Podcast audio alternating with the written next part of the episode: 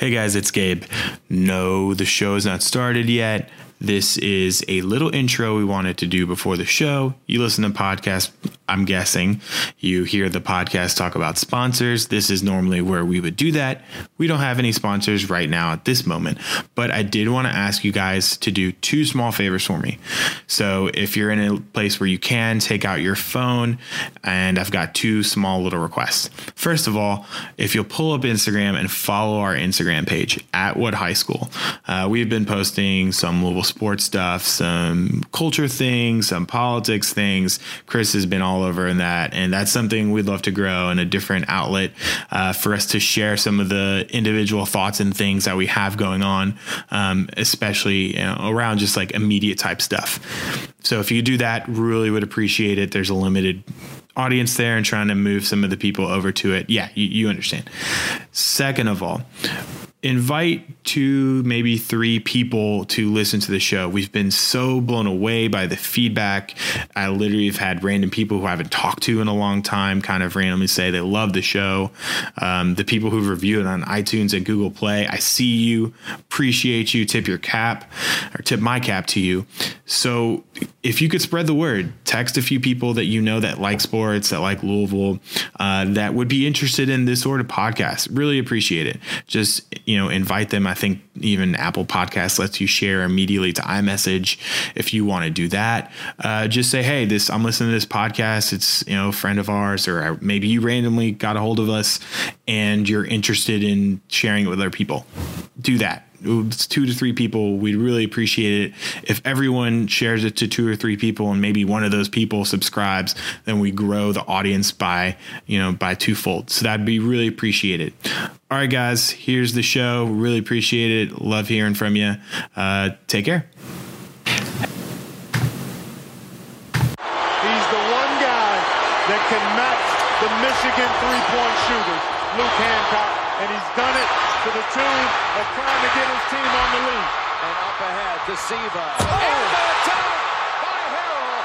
And just like that, in the blink of an eye, Louisville comes from 12 down to take the lead. Hello, and welcome to another episode of What High School Did You Go To?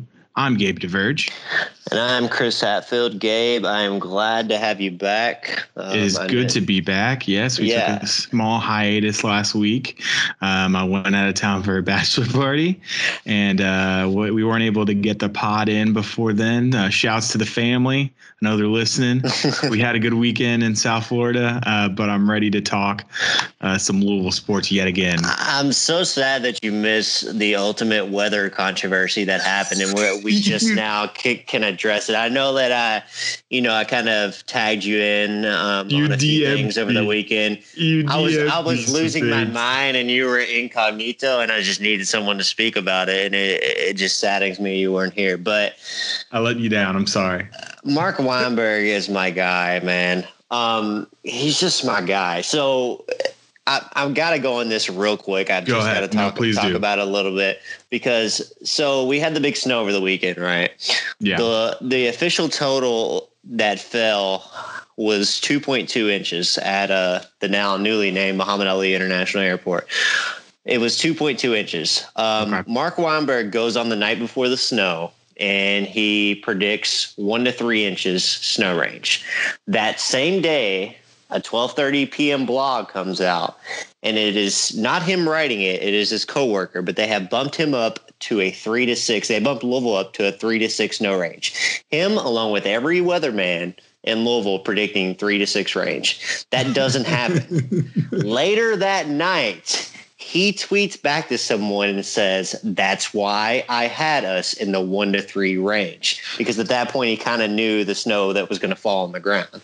So I just, I don't know what we do with that. I was trying to figure out how we can rank fantasy. Eh, you know, I kind of want to give Weinberg a point for that because he technically predicted the right forecast, but his colleague I, I, don't know, man. I, I love. He was messing up the money. The colleague was messing up the money. yeah, absolutely. I, I, love the pivot by him to just stay strong in it. But yeah, it's it's a controversy, and I'm still kind of gripping with it in my hands. And I just had to get out there from the from the on start here. So No, it's it's uh, that's a question. You you send me you send me the tweets, and I was like, man, I didn't know if it was like I see you're saying now it was he had put it out before and then it was changed later. I thought it was a Chad Ford situation that that we were getting some some revisionist history. It's like no, wait, wait, we had it at one to three p.m. No, no. So yeah, the, the the ten o'clock newscast the night before, he he says the one to three range, and that hmm. day. About two hours before the snow's on the ground, his his colleague goes on and bumps up to three to six. So you know, I, I think he could be right if he wanted to. I think he could be right if it was more than three inches. I, I Yeah. think it's a, it's a great move by him. Really, Of he's course. he's safe either way. So yeah, just wanted to get that off my chest. I, No, I think that's that- the most very important, thing we could possibly talk about. So yeah, and I look forward to more. You know, we will talk many more times about the state of state of meteorology in this fair city and the beats that continue to happen. We need we do need to firm like firmly finalize like some fantasy league for sure. we, Well, we need some kind of ranking for some sure. yeah. AccuRanking, ranking, some Accu score like system that's based on total BS. But I'm sure we'll we'll get to that plenty of times. I'm sure as the winter continues. Uh, but Chris, basketball season, we're in the throes of it. It is almost the end of January, and since we last talked, it's uh, it, the good times have kept on rolling for the Louisville men's basketball team. Uh, the latest report, uh, the NCAA's net ranking that's replaced the RPI. Louisville's ranked 11th in that ranking. The the boys were also ranked 23rd in the AP poll this week, the first time in like 400 days Louisville basketball has been ranked, and they're eighth, 18th in the KenPom efficiency rankings. Uh, this the team is four and one, tied for the top of the ACC. And there's no, I mean, we'll talk a little bit about this NC State game, um, but assuming they win that one, there's no reason why they shouldn't be seven and one to finish January going into that gauntlet. So, Chris, you know, what's your general thoughts about this team where they're at right now? I mean, did you expect? this. I, I, I mean, I, looking at the schedule, obviously all that everyone was thinking about was February, but I don't know if I quite expected, especially. I mean, we've talked a lot about we talked a lot about North Carolina, but I didn't quite expect this kind of level of efficiency and just kind of taking care of business uh, that that we're seeing from this team at this point.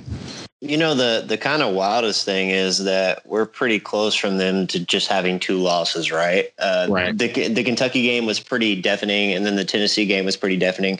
But I, I really don't know how Kim Paul KenPom comes up with the the luck term. But if if you look at Louisville, there are about seventy five teams in college basketball that they are more lucky than. So they haven't they haven't had a lot of fate on their side at times. Whether it was the you know the Marquette three that was not a three, whether it was some. Uh, you know, weird plays on the stretch against Pittsburgh, a few things here and there. But yeah, did I expect this? I, didn't expect it to be this good. I didn't expect Louisville's offense to be this good. They're rolling offensively. I think that's the biggest thing that has kind of been the shock to me. The defenses came and went, and the offense has had a few, you know, a few struggles here and there. But you look at it, they're KenPom has them ranked as the 13th best offense in college basketball, and I, I just didn't see that. I think Yeah. They, you know, they beat NC State, they beat North Carolina here coming up, and you're looking at this team possibly knocking on the door of top 15, top 10, and you know, d- knocking on the door of the double bye in the ACC tournament. What what else can you say? That, that's remarkable. Absolutely, and- of course, the the tough time is yet to come, and I think there'll definitely be some situations where this team is knocked down a rung. You know, playing Duke, playing Virginia, They- they're they're gonna they're gonna have their fair share of struggles. I just think after we saw uh, the tough stretch, you know, the the team losing to to Indiana, the struggles against Lipscomb, Kent State, Robert Morris, of course, losing losing to Kentucky. I just didn't expect them to take care of business like they have against teams like Boston College, Georgia Tech, Miami. You know, they struggled against Pittsburgh. It seems like that's, you know, uh, that that that is getting a lesser and le- becoming a, a wor- less bad loss every day. right. Um, you know, they they of course they didn't do so well against Duke, but nonetheless, my, you know, the point stands. That's not quite as bad a loss, and we'll talk about what the worst loss we think on the resume is at this point. But nonetheless, I just didn't expect the effectiveness and efficiency uh, of this team and just the I didn't expect Christen Cunningham to be this this great. Yeah. I didn't I you know I expected a great Jordan Nwora. I'll be quite honest with you. I didn't expect Christen Cunningham to be this great. I didn't expect Dwayne Sutton to become such a huge part of this team. I didn't expect the Malik Williams we're getting and even the Steven Enoch we're getting. I did not expect. It's um we're, you, we're go ahead. I mean, if you were going to look at it at the beginning of the season, and you're going to say that both Darius Perry and VJ King are averaging single digit points and they're setting in January with this resume. Nobody would have believed it. You would have figured at this point that one of those guys would have made some, you know, big jump that would have had them exceeding expectations. And that yeah. I think that's the most exciting thing for me is there is still room for this team exactly. to grow, and, and exactly. we'll talk. We'll talk a little bit about that for sure. Um, but yeah, I mean, I, think the North Carolina game was obviously one of the big whoa moments for me. Right. That kind of nail put the nail in the final coffin of selling me on Chris Mack because it was one of those pl- places where that team could have, you know, eh, it could have kind of bagged it in. Yeah. They could have. They they came off a really tough loss. They could have went into Chapel Hill thinking they had no shot and just not played very well. Lost by twenty points, and that didn't happen. And that told me a lot. Oh, we talked what two to three weeks ago about toughness. Chris Mack preaches it. Go show it, and they have. They have they've, no they, question. They've done just that. I mean, I'm not sure if this is still the case. I, I know it was the true, I believe, on Friday. Louisville was one of two teams that has two top 15 wins. Uh, Right. Louisville and um, Louisville and Kansas. Okay. I believe are the two teams that have two top 15 wins in the any the net rankings. I mean, even if you're just going off of KenPom, I mean, let's let's be realistic about the rest of the season. You know, KenPom has this team losing six more times. They have them losing at Virginia Tech, at Florida State, at home against Duke, at Syracuse, at Virginia, and home for Virginia. So six I more think times. Uh, I think they win one of those. Virginia. I think they Tech or win Florida, one of those, Florida right? State, Virginia Yeah. Tech or Florida State. I think they take care of one of those. I think they win one of those, and the, even but even if we're even if we're conservative and we say that they lose those games, that's an eleven and seven season in the ACC, and my God, you take that running away if you get offered that at the beginning of the season. That is not what I expected. I expected eight, maybe nine wins, and an eleven and seven, perhaps a twelve and six season. That's remarkable. And I, I- we're starting to hear the whispers about Chris Mack being national coach of the year. But if this man wins 11 games in the ACC this season, 12 games this season, he is going to be lauded. And and uh, like like you like you said, there is no question to me at this point that he was the right man for the for the job. Yeah. you know? I, I think as far as like a coach of the year um, type real discussion, I think it would take Louisville to finish in the top three or four of the ACC. Right. And I don't think that's absurd to think. It's certainly a tall It's task possible, given their schedule. it's- it's- yeah. I think the ACC coach of the year may be more, you know, more realistic. It'll probably come down to him and Jeff Capel and Tony Bennett just because they want to throw him in because they love him and his Right. beautiful face and um, everything else. But um, you know, it's weird to go into a game against NC State, a ranked team, and think that Louisville not only is going to win, but think they should win. Because it's it's just a far cry from Yeah. where we were just a month ago. No, you're absolutely right. And let's you know let's talk a little bit about that NC State battle. NC State is ranked what I think they're 21st, if I'm correct. It all Um, blends in. it all blends in. Um, yeah, NC State is missing Markell Johnson. Um, we'll see. Uh, we'll see if he ends up playing. Um, Kevin Keatts, the coach for NC State, said he could. Um, he could play on Thursday, or he could play three weeks from Thursday, which was very Pitino esque of him, if you ask me. That's a very good point. Yeah. Uh, So let's be clear: the man is playing on Thursday tomorrow. I am just fully. not only is he playing, he'll play 40 minutes. He'll play 40 minutes and he'll drop 35 points. Yeah. Uh, can't wait for it. Uh, do, do you sense any kind of bad blood? Do you think you think Keatts holds any kind of grudge against Louisville? They did win last season against um, against against Padgett's cards. Um, but I'm I, that's one thing I kind of thought about when when he's yeah. talking about Markell. You, you put that up there in our little you know pre-show notes, and that's something I'd never you know considered. But now that I think about it, I wonder with him kind of being so close to Rick Pitino, if he kind of has a animosity for you know how the university handles this situation. I, I, think that's a really interesting case because a lot of a lot of Rick Pitino's former coaches, whether it's you know Billy Donovan or uh, take your pick, they all to this day speak pretty highly of him and uh, appear yeah. to have a good relation with him. So I mean, I, I think that's something you know that could be an underlying you know, kind of story in this game. Um, is is it really, you know, Kevin Keatts is looks at this game and he's like, yeah, I want to beat those dudes. Yeah, and I do. I I'm looking back at last year's game. I think Louisville only lost by seven points, but um, they made up a lot of they made up some ground in those last ten minutes. It seemed like it never really was in play in the second half for him. Um, so I don't know. It's just what's, that that's something that kind of struck me when he was having some gamesmanship with Markell Johnson. Yeah, what's funny about you know NC State is they kind of have this this weird complex being in North Carolina because Duke, you, you, know, Duke and North Carolina kind of look down on them.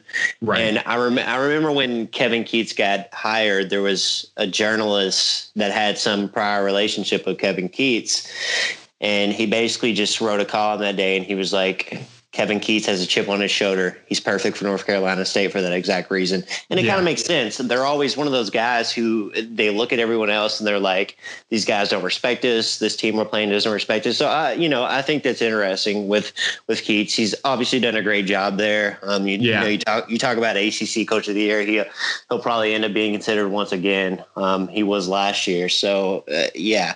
No, you um, kind of. I think you almost undersold the the underdogness. I've never seen a fan base that it takes everything as a slight like UNC yeah. or like NC State does.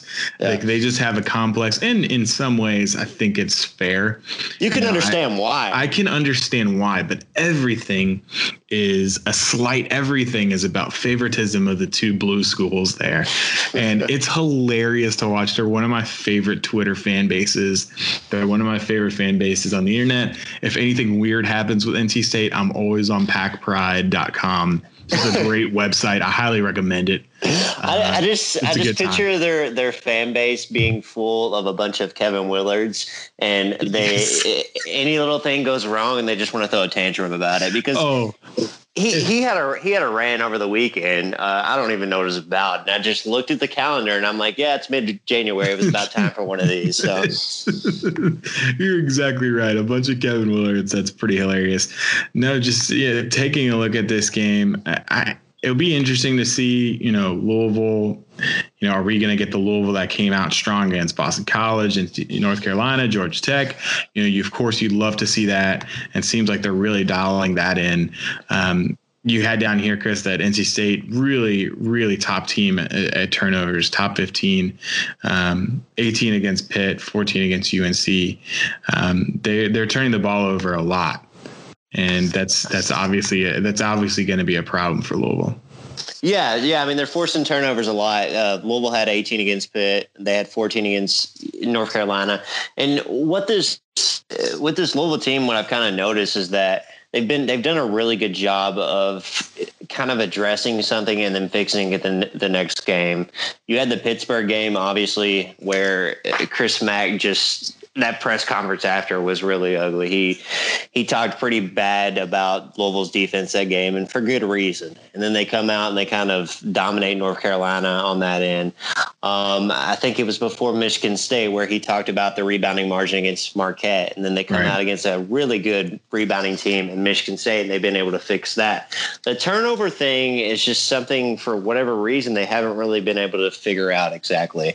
Um, and like I said, you know they've had uh, four four games in a row with double digit turnovers, and that's not necessarily always the worst thing in the world. Uh, right. 11, 11 turnovers isn't going to lose you a game, but you started getting up to numbers like 18 against Pittsburgh, and you, you see yourself going to face a team that's they rank 21st in the nation at forcing turnovers. That's something to give you a little pause for sure.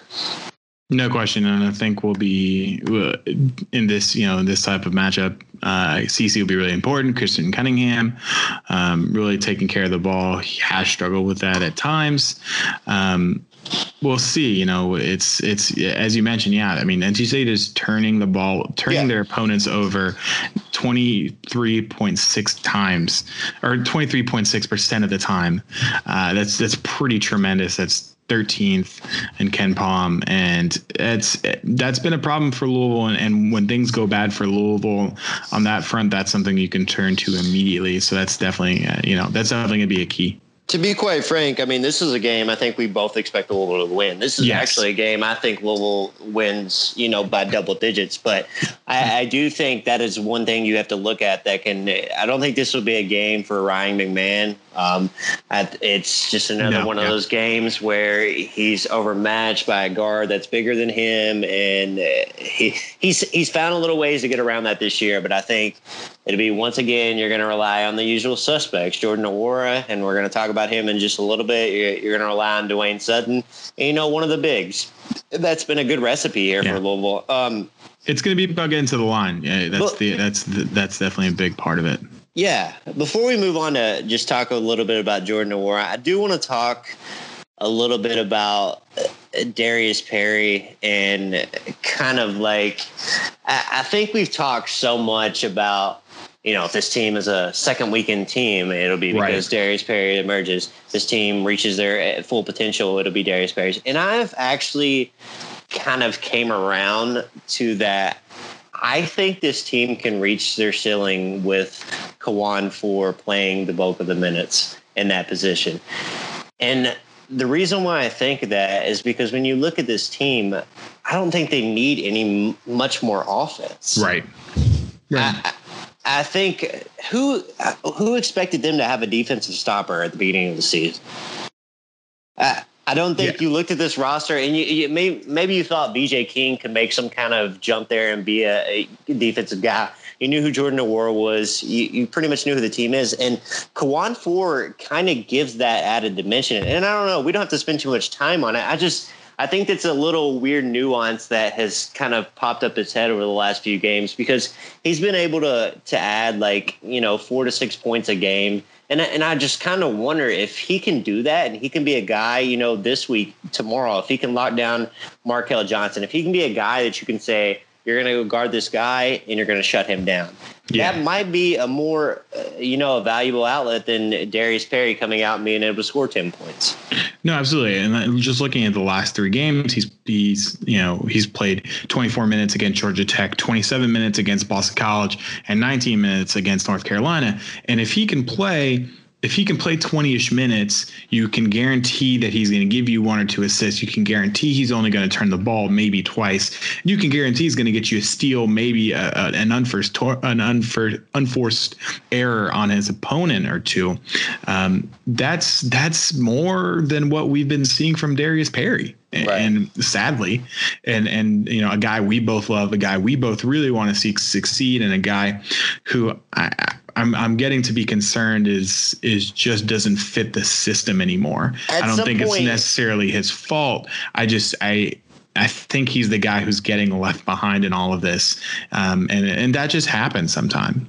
Yeah, I mean, at some point in probably two weeks, three week window, Chris Mack's going to have to make a decision. Yeah, and it's gonna it's gonna go to that two spot. Is it going to be? Are you going to start Khwan Fore and bring Rhyme Ryan Man off the bench, and you know Darius Perry's going to pick up whatever garbage left, or is it going to be Darius Perry? Rhyme Ryan Man, then Khwan Fore, but it, it's it can't be all three of those things. It's got to be two of those guys, and I hate to say it, but I, am right there with you. I, I, think at this this very point, you're looking at a situation where it's Khwan Fore and Ryan Man off the bench when you need that spark.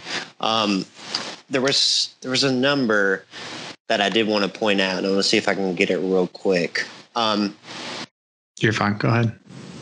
Yeah, so it's Khwan Fore his his defensive box plus minutes is three and a half, and that's the third best on the team, right behind Dwayne, Dwayne Sutton and Jordan Nwora. Right. So right. on that, you know, on that end, on that defensive end, he has been affecting the game almost as much as Louisville's two best players, and that's really something you can't say for Darius Perry. He's he had that big three against North Carolina. That's kind of the biggest moment that comes to mind over the last few games for him. And then when you put him on the floor, he's been kind of pretty turnover prone. So you know, I mean, it, just a thought.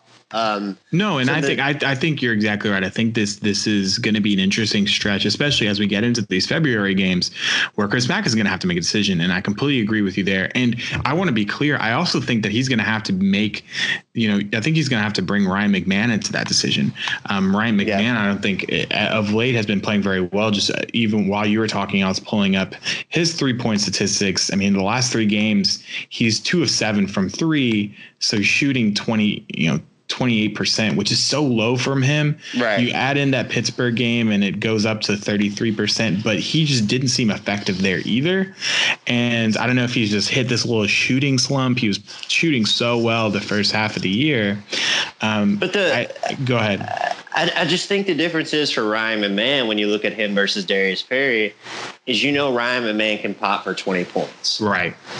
any given time he hits you know he hits that first shot and hits a few and yeah he has been struggling but I, I do think that's something that gives him the upper upper edge and I, I think that's that's gonna be the most interesting storyline going forward because if you want to look at the best opportunity that Louisville has for growth it is at that two spot and then it's always going to be at the defensive end they're always going to be able to get better but they've they've kind of about hit their ceiling I think offensively I think you're. I think you're right. I think you're right. And and uh, you know, moving moving right along. I think the reason for that is been our good friend Jordan Nwora, who uh, has been simply fantastic, simply amazing. I want to go through some of these statistics. He's he's averaging 18.5 points per game, 8.1 rebounds per game, one and a half assists per game. He's shooting 59.6% from the field. So he's ranking fifth in the ACC in points, sixth in rebounds, third in effective field goal percentage, fourth in true shooting percentage, just 10th everywhere 10th in defensive rebound percentage and sixth in three point percentage.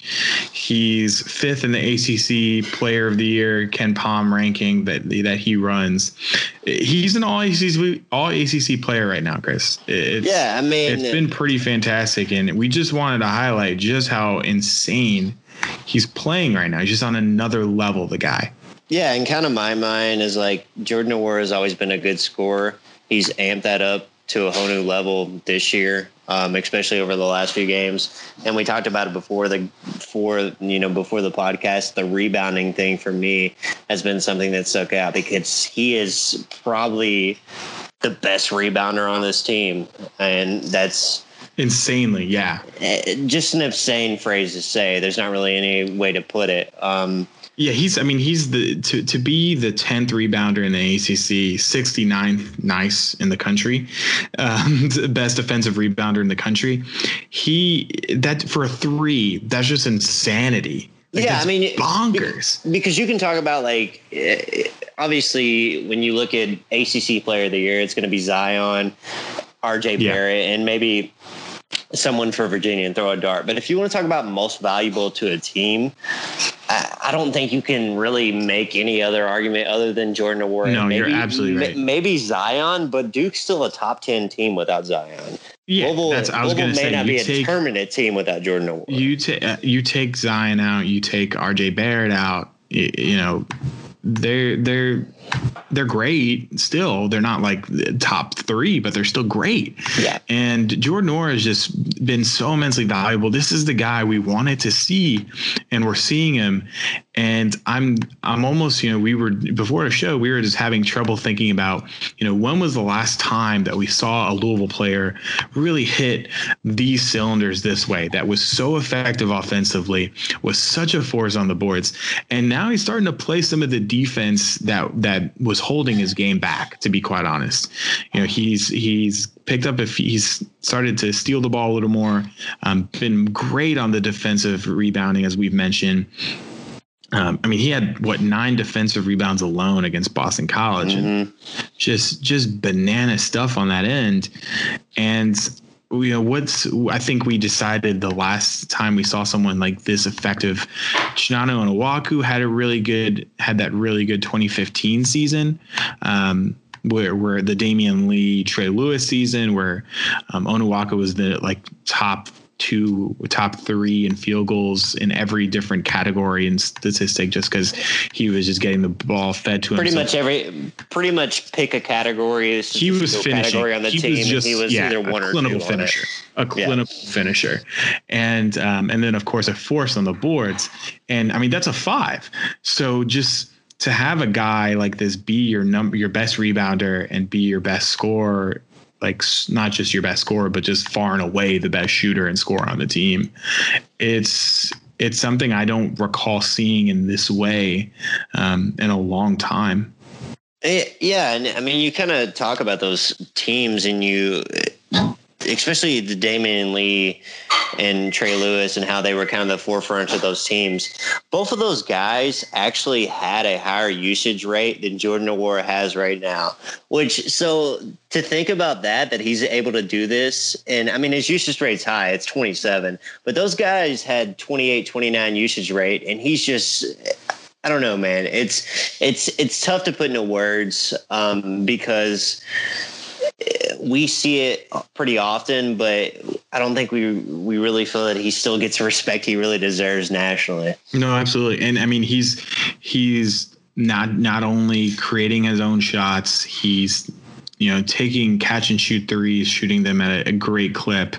Um, you know, six in the ACC in three point shooting is crazy um, for a guy that you know he was considered a sharpshooter, but also 15th in two point uh, percentage, and then he's he's getting to the line. He's getting you know he's getting to the line five times a game on, average, which is also bananas. And it's oh gosh, I I I, don't- I want to make sure that Louisville fans understand what we're seeing from this kid, and it's just crazy also to think. I mean, I'm starting to see some of the rumblings about the draft with him. He was just featured in a 2020 draft um, from ESPN. Um, Jeff Greer tweeted it out. I think he was 36th, which is crazy because I I don't know. I guess he's still he's still undersized for an NBA three. People are always going to say, um, but I I don't know. I just I, the kid continues this throughout February and into March. He's gonna he's gonna get a lot of a lot of talk and a lot of buzz. It's, Yeah. it's, it's yeah. I mean, it, it, it's tough to play the game of you know the college guys to the NBA, but I, I think Jordan Nwora is an extremely interesting like prospect just because he's able to score from just about anywhere on the floor. But not only that, he's a guy that you know in the NBA is probably going to be able to give you three or four rebounds if he's playing a full game. So he can you know he can. s- he can put a lot of stats in different categories. And a guy like that's going to find a place on the NBA roster. I'm interested to see if he can be a guy that can kind of be, you know, a number two guy or a number one guy on an NBA roster. And that remains to be seen. But it, it, it's going to be really fun watching him go to this stretch, especially in February when, you know, he's on that national platform a little bit more. They're going to have ESPN games against Duke, North Carolina, Virginia. So it, I think the Jordan Nwora hype train has every opportunity to Yeah. gain even more momentum, especially in February.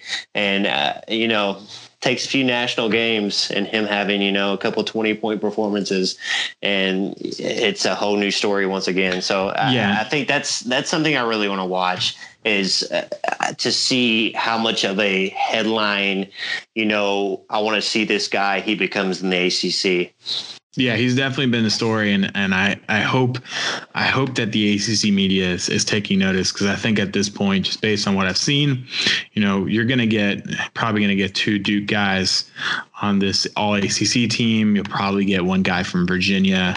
Um, hopefully, not two guys from Virginia. I don't know. I th- I think Ty Jerome's definitely made it, or DeAndre Hunter. As Um, long as it's I- not Kyle Guy, you know, I, I'm good. I hate that dude's face. I, I'll have to fight an ACC member like our like our boy Gorgui wanted to fight Devin Booker last night. I don't know how we didn't mention that, but We- we didn't- we Let's didn't even let's have- let's be completely clear that if Devin Booker and Gorgui Dieng walk into a dark alley, we know which one's coming out. It's not Devin Booker. Listen, only one of these guys lived amongst lions, and uh, is there a, is there any Louisville former athlete? Maybe Teddy Bridgewater. That might be it. But is there any former athlete that Louisville fans would be willing to go to battle for more than Gorgui? no, I don't. I think, I mean, I my think goodness. he's he's top three. I would say the only. I don't know. I mean, Lamar maybe. Teddy ah. Bridgewater's number one. Ted, Teddy I, Bridgewater's number one. I think it's Teddy and Gorgui, and then maybe Lamar. and then maybe Russ Smith. Yeah, yeah. Uh, if you want to talk about beloved players, I think Teddy's number one. It's Yeah. pretty, pretty, pretty uh, clear on that one. But I think Gorgui is right there.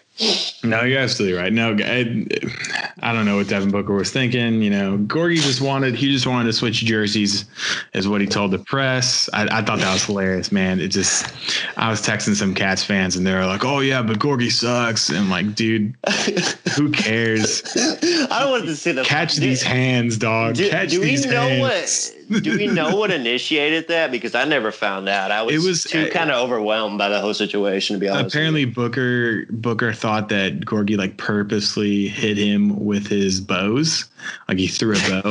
but it was kind Yeah. of just one of those like, oh, just I'm moving the ball away from you, and he did it probably a little too quick, and it freaked and Booker kind of it knocked Booker over, and that just was immediate ejection.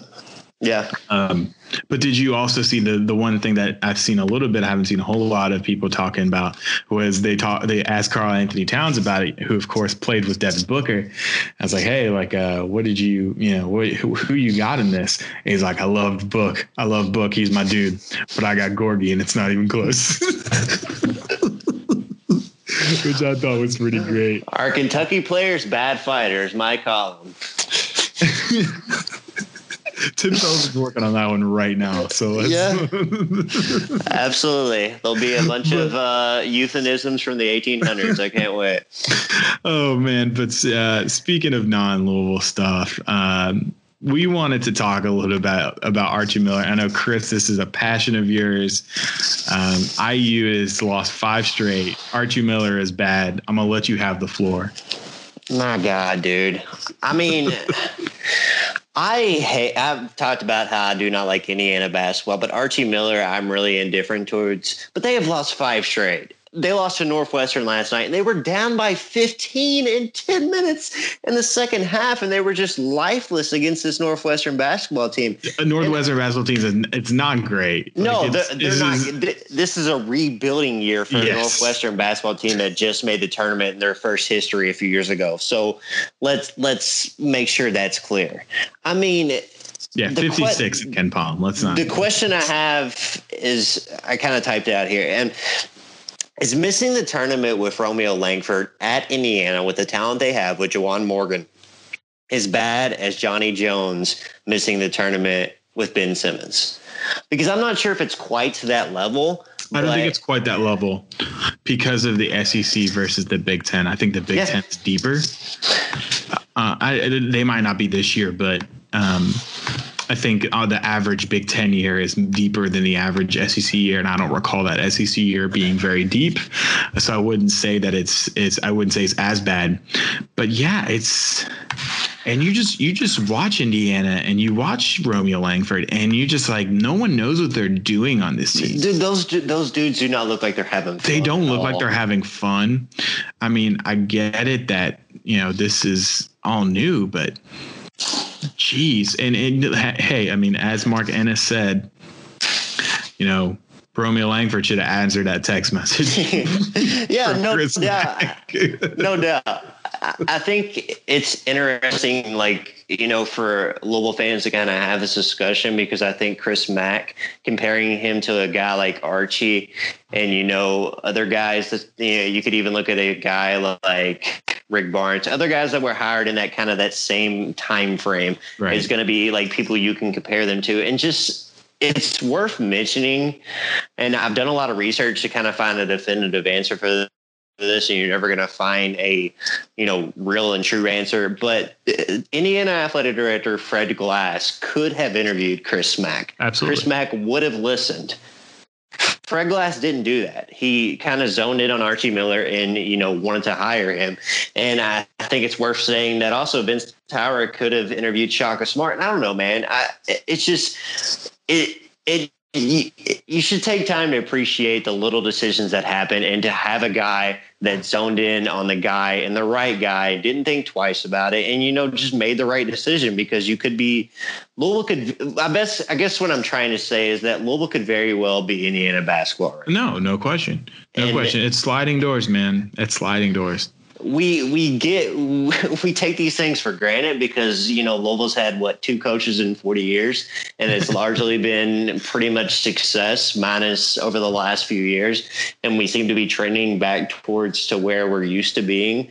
But I mean it you've got to remind yourself to you know just look across the bridge and look at a program who's steeped in history and it just looks like this time next year, you, you hate to say it, but this time next year could be looking for a coach again. I mean, you know, Archie could figure it out. It remains to be seen, but it, it I don't- certainly is trending a bad direction. I don't remember what the Bozich, I think, tweeted it out, but it's the deal. I don't, I don't think they do it because the deal is so rough. Oh yeah, no, it's it's 2020. They've unless they once he gets to 2020, his his buyout is basically cut in half. But Okay. until then, until then, they own him everything on his contract.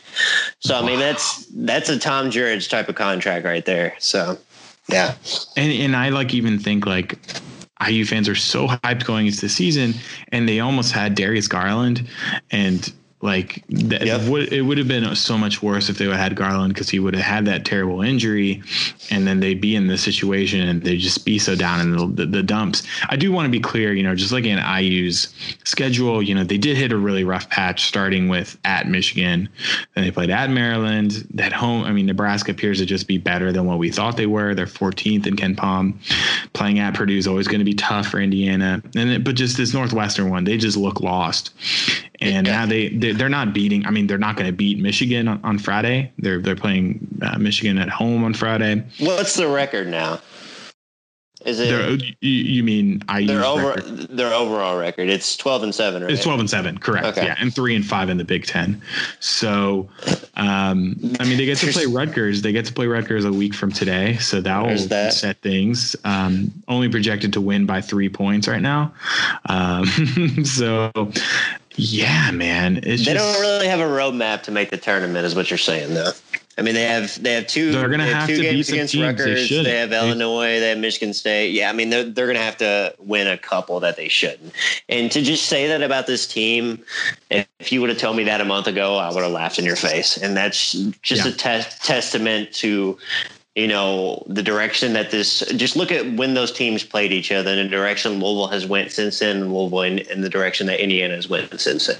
It's amazing yeah, amazing. they're projected to go 18 and 13 overall and 9 and 11 in the Big 10. Don't know if that gets you in. Wouldn't I don't. but- I don't think that gets you in, given how strong the AC. I don't know. With the Pac-12 being so garbaggio, maybe maybe it does this season. Um, But I don't know. With a deep Big 12, with a deeper SEC, with a deep ACC, I think you've got to be the top a top six team, top six seven team in the Big Ten to get in, and that's that's they'll be right on that line. They'll be right now. They're projected what uh, five, six, seven. Eight. They're projected to be ninth in the in the Big Ten by KenPom. So Uh, that's perky right there. So we'll that's the- it's going to take some it's going to take some wins that they don't have. But you're right, man. It's I don't know. I never I I get why they went after Archie. He kind of fits their kind of mold. I don't I don't know. I think They could have got they could have got Steve Alford though. I mean, could Oh, gosh.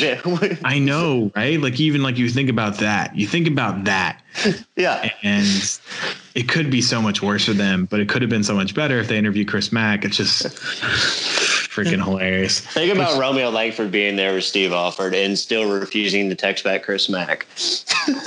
I'm just thinking about Romeo Langford being the two and Louisville winning the national championship right now. That's Yeah. or you know Anthony Simons or Brian Bowen on that same. You know you can oh. go on to. yeah, we. could It could have been an absolutely loaded squad.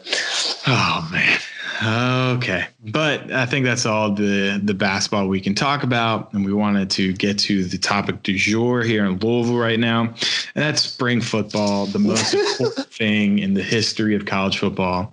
I don't even know why we play fall games because spring football is so important. Um, and the news that you probably heard if you're listening to this podcast, there won't be a traditional spring football game. Um, Scott Satterfield announced a schedule things are still in flux. I don't know. I don't have this written down. I, I kind of I kind of got the vibe that originally Satterfield didn't really want to do a spring game, and now he's kind of telling people, "Oh, there's going to be an event that's about spring football, but it's not a spring game, but it's not not a spring game." Uh, sorry to sorry to confuse you, and uh, it kind of rubbed me a weird way. I was like, that doesn't make a whole lot of sense. But I think our general consensus, Chris, I, I don't think you're going to disagree with me on this. Spring games are really dumb. I I do not give a shit if Louisville football wants to have a spring game or not. I really I don't. I love the party. I love the going and just like getting out there and being like, oh yeah, man, in like three, four months, we're gonna be hanging out at the spring game, or we're gonna be hanging out with fall football games. It's gonna feel great. I get that. I like that. I like when they do dollar beers. That's good time. Um, but do you, do you, I, do you have a question? Do you think that that Satterfield, when he announced something like this, that he expected that there would be any type of reaction? no, I think You, I, you, think he was just like, "Holy shit"? I don't never think he, I don't think he expect. I, I mean, I'm going to be completely honest. Here's my tinfoil hat. I think he fully expected to invite people to a few practices, and that sufficed. I don't think he expected the reaction. I don't know what they. He said this is what they would always do at App State, and so that gets me kind of thinking that they didn't really have a big spring game type thing. And I think he saw the group of people on Twitter who are very vocal and you know, I listen, man, I'm not gonna I'm not gonna knock you for your spirit. I like I said, I like the party of the spring game, but let's not pretend like it's anything other than a very boring scrimmage, the game itself, right? Like Yeah, I not mean- anything beyond that. you teach Jawon Pass or Malik Cunningham how to, you know, convert on third and ten this year, and you can do whatever the hell you want. I, like I said, I, I don't care. I think we can have discussions about how it's been kind of weird that two Louisville football coaches kind of had a cup of coffee and left. Um, it, it does go on everywhere, but that's been a little bit of weird. But I mean, this is, you know, it's whatever. Um, I. I, it's hard for me to have much of an opinion on it because I've never really been a guy that's that's cared for much for the the spring football games. Um, I'm glad we're on the same page. yeah, I do have kind of like came to this conclusion in my head. We were going to talk about the Tate Martell stuff, you know, like last week, and it's not Yeah. really a, not really that much of a story anymore, so we won't go into it. But I have kind of decided that I think Malik Cunningham can be successful next year. Um, it's it's kind of weird to say like success is kind of a very loose term, but Yeah. I just I think that Malik Cunningham does something that is game changing when you look at him versus Puma Pass. We don't have to get too in depth with this, but but him versus like Puma Pass, he has electrifying speed, and that's something that separates him. And Satterfield has been able to take these guys that have been, you know, under recruited and get them to overperform. So why wouldn't we think that a guy who has electrifying speed and does something that kind of sets him apart wouldn't be able to have success and a guy that's been able to get the most out of you know people that have he's been able to pretty much get people to overachieve consistently. I don't know, and I think I think that's a good that's a really good question, especially as we're having we're having some problems with finding a quarterback. You know, when when there's a really big article out there trying to sell me on Evan Conley i'm just not gonna and buy comparing it. me comparing this dude to to uh, um, who is it comparing him to the this Cleveland Browns quarterback? I can't believe I'm losing it right now. My- Baker Mayfield is comparing this freshman who's a three star quarterback to Baker Mayfield. Like, all right, dude, like that's cool, that's fine, but I, that doesn't mean you're going to come in here and you're going to be Baker senior year Baker Mayfield. Like, I'm just I'm not believing that, my guy. Like, let me see, like let me see that. We'll see where we get to it and I don't know. I mean, I, I do think that the quarterback thing, you know, we had a little conversation about Tate Martell, you know, off, you know, not on not a pod. I do think the quarterback thing is a little overblown, especially because there's literally going to be 10 more decent quarterbacks that are going to come a lot right. and open after spring ball. I mean, even just now, you know, uh, just today, this Josh Jackson kid who his freshman year at Virginia Tech was like the next great Virginia Tech quarterback. And then he has a few bad injuries and now he's leaving.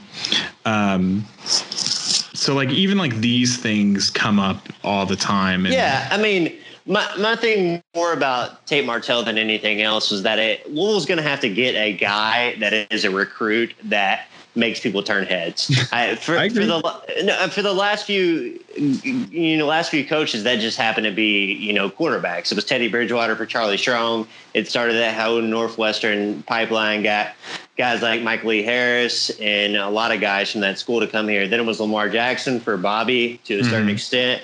And, you know, I mean, Louisville has, uh, I saw here just a few hours ago, there's a four star running back coming to visit. So, I mean, yes. it doesn't have to be a quarterback. And I just, you know, that's kind of why it was a bigger deal to me is because that was no, I, an opportunity to be that, be that situation where you make that, that splash. No, I think that's fair. I just I, I think that some of these five star guys, your Tate Martells, your Justin Fields, uh, your Jalen Hurts, these guys are just coming into these situations almost like LeBron James, like right. you know, like court me. I'm taking my talents to to Norman. You know, I'm taking my talents. I mean, the Tate Martell Miami thing. You know, Manny Diaz took my man to to the steakhouse, a very good steakhouse, a very famous steakhouse in Miami, and then takes him to Club Live and brings out the bottle service with the, with, the, Miami turnover chain around it. Like, like you're not saying no to that, Chris. I mean, uh, maybe I'm blinded because I want to take Martell so bad because the dude's so swaggy. I don't He's know if you watch if you watch QB one, QB one he was good. He, oh was kind of a jerk. Oh my gosh, he's so swaggy. He, he, he, did. I'll be honest with you. He did have the little, you know, the kind of Patrick Towles vibe to him that reminded me a lot of a lot of him. But the dude's just like talking shit to everyone on the field, and I don't know you hate that guy if you're playing against him, but if he's on but your you team, love you having love him. You love and, having. And, and I don't know, man. I, I kind of I, I do love the the take from a few people that it wasn't a cultural fit because you've got Louisville football fo- Louisville football coaches washing the windows, and you've got Tate Martell who's just talking shit to other people, and then you know those two just don't go together. Um, so that, that did kind of make me laugh, but yeah, I mean look, it, it, it's going to be the story throughout the season. The verdict is not really going to be kind of even analyzed until you know next season. This year is about making progress. It's about, in my mind, beating Western Kentucky, beating Eastern Kentucky, and you know giving a lot of opportunity, giving yourself a chance to beat Kentucky. Um, and I, I think that that's pretty much the story cut and dry. Yeah, no question. And I think, you know, to get back to what you're talking about, I, I wouldn't be I wouldn't be surprised to see Malik Cunningham. I definitely think Malik Cunningham is more in an opportunity to be um, to be the starting quarterback than Jawon passes. Um, and I don't know. I mean, I I, I kind of I. I've seen enough of Jawon pass. I I've seen if enough it, of Jawon. If it's gonna if it's gonna come to the, if it's gonna come down to those two guys, you're going to have a hard time yeah. selling me on Malik Cunningham, but you're not going to sell me on Jawon Pass. So I think that's pretty much the difference. No, I'm right there with you. I'm right there with you. Uh, any other football things you wanted to talk about before we moved on to our final item? I do love Gunter Brewer pulling out the oh, you know yes. the Louisville hat dude. Oh man, that's, my, this that's guy. my guy. That's my guy right there. Gunter Brewer. This, if you haven't seen this picture of Gunter Brewer, just quite an interesting dude. His um, his profile picture. He's the new wide receivers coach, and my man. Someone told me that he like actually has like an insane history. Um, but my man in his you know in his in his uh, profile just, picture. It just just comes right out and just introduce himself to the world. Just just, just twitter.com slash Gunter Brewer. Just look it up and uh, G U N T R Brewer. Uh, a legend. But this, but let me read, you know, something about Gunter Brewer because I saw some people making fun of Gunter Brewer. But let me tell you some of the people who he's coached in his history.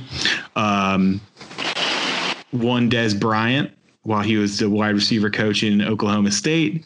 Um, some other guys uh, at UNC, Mack Hollins, Ryan Switzer, Bug Howard, who are all all ACC guys, and then most importantly, a one Randall Moss of Marshall University.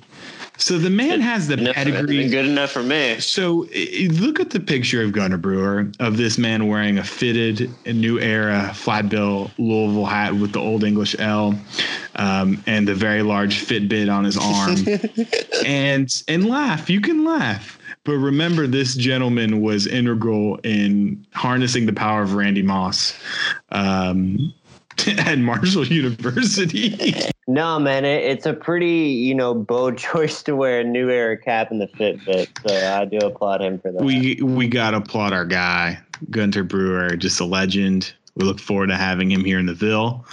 Uh, I think that's about all we can say. No, I think you know. I think it's just a basic take to have, though. On a serious note, is that if Louisville can nab a guy from the NFL to go coach some wide receivers that really couldn't catch the ball that much very well last year, then they should be better at catching the ball. So I think You that's would hope exciting. so. that would make sense. Wide receiver was a, a point of emphasis, and you know, it's like you mentioned, Chris. It does seem like the recruiting is going better. Um, hearing a lot about coaches being all around Kentucky and Louisville. There's a few guys down in Florida right now, and and they're getting you know they've got a four star running back as you mentioned coming in this weekend. It's you know we're not gonna we're not big nitty gritty recruiting guys. Yeah. We just So- we're, we're, just waiting. I think We're just that- waiting. I think we just want to see we want to see a splash, and we'll hopefully get it, and we'll go from there. That's for sure. And I think uh, that about does it for spring football. But we did want to talk about one more thing, football wise, uh, before we get out of here, and that's the demolition of Cardinal Stadium, which is happening starting tomorrow. I think there's actually a press conference. Uh, I've I've had a few people mention really? Yeah, I had some few people mentioned that they were interested in buying chairs and things from there. It seems like they're going to do some kind of announcement on that. That's just what I saw on the grapevine Yeah. um, from from someone who's who who would know. Um, so if you're interested in that, that's that's potentially down the line. But yeah, man, Cardinal Stadium, really historic. I wasn't really a huge U of L fan when they were using it, and kind of jumped in when um, the football team moved to you know uh, the oven pg you know the new cardinal stadium.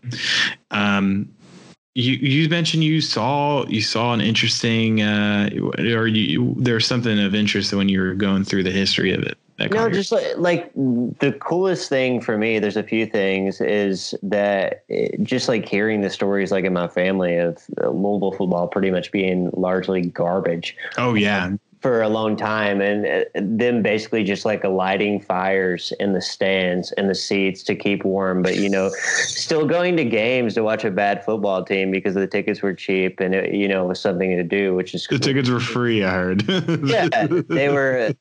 I've heard they were free. I've heard so many different stories. They were free. They were given out with McDonald's Happy Meals, um, a lot of different things. So I'm sure you could have got them in a lot of different ways because it, it was just kind of like that. But you know, I mean, Brett Favre played there, which is just a cool thing to say. Um, Southern Miss came in and you know kind of whooped Louisville. And then there was obviously the Hail Mary pass that happened, um, and they kind of beat Louisville that Yeah. way too.